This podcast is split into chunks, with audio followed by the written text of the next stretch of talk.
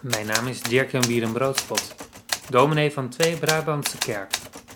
Ik lees je een column voor van geloofswoorden.nl. Inderdaad, de avond is ongemak.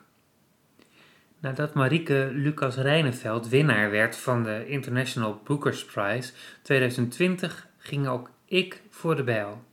Ik bestelde een boek bij mijn vaste boekhandel en was duidelijk niet de enige. Er worden momenteel stapels van verkocht. En het boek grijpt meteen aan. Het zijn heerlijke beeldende zinnen die je meetrekken het verhaal in. Hoewel je ook direct de voorliefde voor Jan Wolkers proeft in expliciete scènes.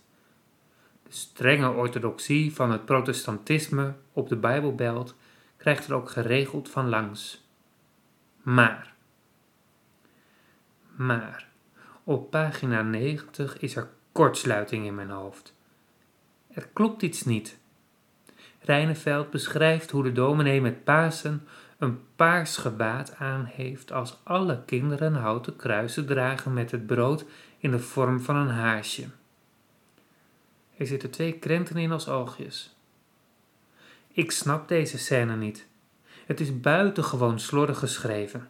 Ten eerste kan het hier niet om Pasen gaan maar zal het gaan om Palmzondag. Ten tweede, is het nooit een haasje, maar is het een haan.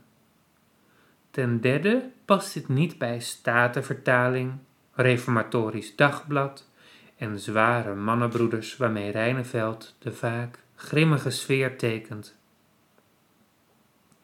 Met het boek nog op schoot, google ik me suf om de achtergrond van Reineveld te fact-checken. Mijn echtgenoot ziet de dikke frons boven mijn neus en vraagt: Toch niet zo'n mooi boek? Ik zie het aan je houding. Nee. Ze is verdorie gewoon gereformeerd en doet alsof ze de jeugd heeft gehad van knielen op een bed violen. Eerder was het me al opgevallen dat ze het had over een liedboek met een gezang ergens in de 400. Dat is dus niet het psalmboek in oude berijming met enige gezangen. Het maakt me verdrietig. Weer is er een boek dat gemakkelijk gestoeld is op clichés. Voor elk cliché geldt dat het een kern van waarheid bevat. Anders waren het immers geen clichés geworden.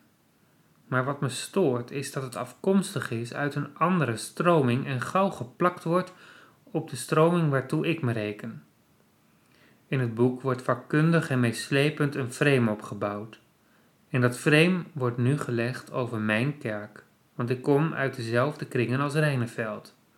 Ook mijn doopwater was gereformeerd en werd uitgegoten op de Bijbelbelt. Maar juist die gereformeerde kerk werd door velen daar gewogen en te licht bevonden. Het brengt me weer even terug naar de periode van mijn afstudeeronderzoek onder kerkverlaters. Ze waren stuk voor stuk opgegroeid in een vrije en ruimdenkende kerk. En ondanks dat plakten ze gemakkelijk en vooral de beelden van de orthodoxe kerk op de kerk van hun jeugd. Door dat onderzoek weet ik hoe oprecht Reineveld ondanks alles is. Het houdt me opnieuw een spiegel voor. Kennelijk lijden we aan een enorm imagoprobleem. Vertellen we eigenlijk wel genoeg wat er in onze kerk gebeurt? Vinden we wel genoeg aansluiting bij de jongere generaties om te vertellen waar het ons werkelijk om gaat? Kennelijk zijn we er niet in geslaagd om de munitie bij Rijneveld en vele anderen uit handen te slaan. En zo ben ik predikant geworden van een ontgroende kerk. Je luisterde naar een column die ik schreef voor geloofswoorden.nl. Vond je het de moeite waard? Deel het gerust met anderen. Graag tot een volgende keer.